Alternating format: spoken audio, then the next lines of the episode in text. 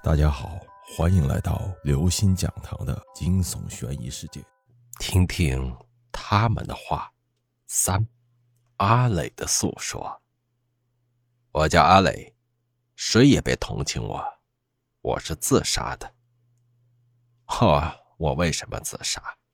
因为我万念俱灰，而且杀了人。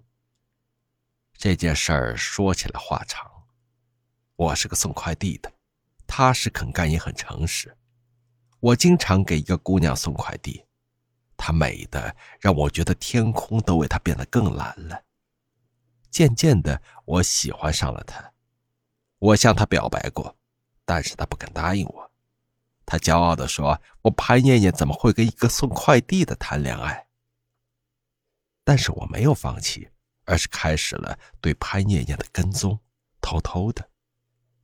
偷偷的，我甚至发现了他包厢里藏钥匙的坏习惯，于是我偷偷的配了一把他家的钥匙，经常趁他不在家的时候进入他的屋子，感受他的气息。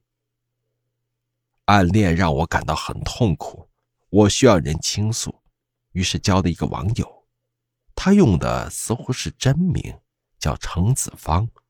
她说她也很痛苦，她恋爱多年的男友可能出轨了，但她不愿意说，因为那会破坏彼此之间的和谐。我们相谈甚欢，视彼此为知己。后来有一天，程子芳跟我说，他不想活了，他想用自己的死来警醒男友，他请我帮他一个忙。他死后会把微信号给我，求我登录他的微信，按照他寄给我的材料和她的男友聊天。材料里面都是她和她男友之间恩爱的话语。她想以此换回男友的心。我觉得她很可怜，于是同意帮她的忙。就在大约两周前，我又一次相思难耐，偷偷的进了潘艳艳的家。结果我看到了惊悚的一幕：潘艳艳居然和别的男人在一起。我大受打击，飞也似的逃了出去。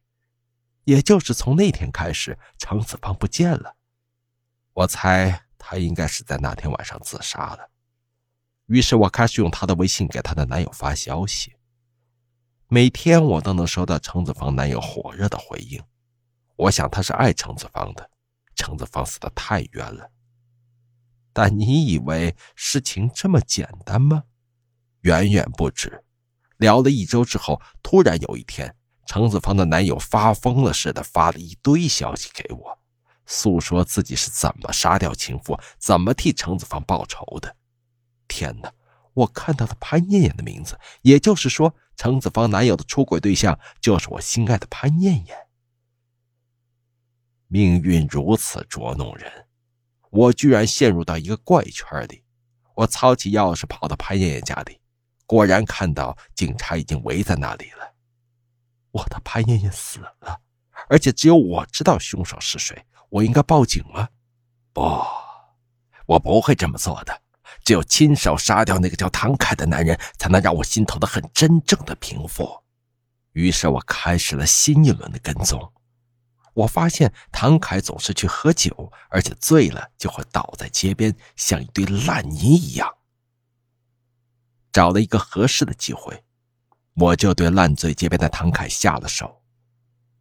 天网恢恢，我知道我是不会逃脱法律的制裁的，所以我选择了自杀。我想死了，也就不会再爱了。韩师傅听完阿磊的故事，很同情他，因为韩师傅也曾是这个社会底层的一员，也曾因为没钱而找不到女人。韩师傅又喝了一杯杜仲茶，揉了揉有点发痛的心口。最近他的心口总是不舒服，再多的杜仲茶都不能缓解，真是见鬼了。接着，韩师傅把椅子挪了挪，坐在了另一个柜子旁边。幺幺六柜子里躺着的女人叫程子芳，是昨天刚刚送来的。这其实很矛盾。如果没搞错的话，程子芳就是唐凯的女友。他几周前就死了，为什么尸体刚刚被送来呢？韩师傅微微一笑，心说：“听一听这个程子方是怎么说的吧。各位听众朋友，本期节目到此结束。如果您喜欢，请关注、订阅、点赞、转发四连击，谢谢您的支持，我们下期再见。